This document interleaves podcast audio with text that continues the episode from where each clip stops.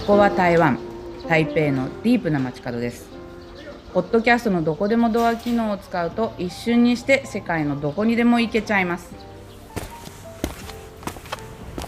ララ台湾ポッドキャストは台湾の好きな人そして台湾が気になる人たちと一緒にガイドブックにまず載ることがない超マニアックで唯一無二といえる街のレジェンドたちに会いに行きます。第1回目は台湾の物流の歴史を支えてきたブリキのステンシル屋のおじさんに会いに行きます。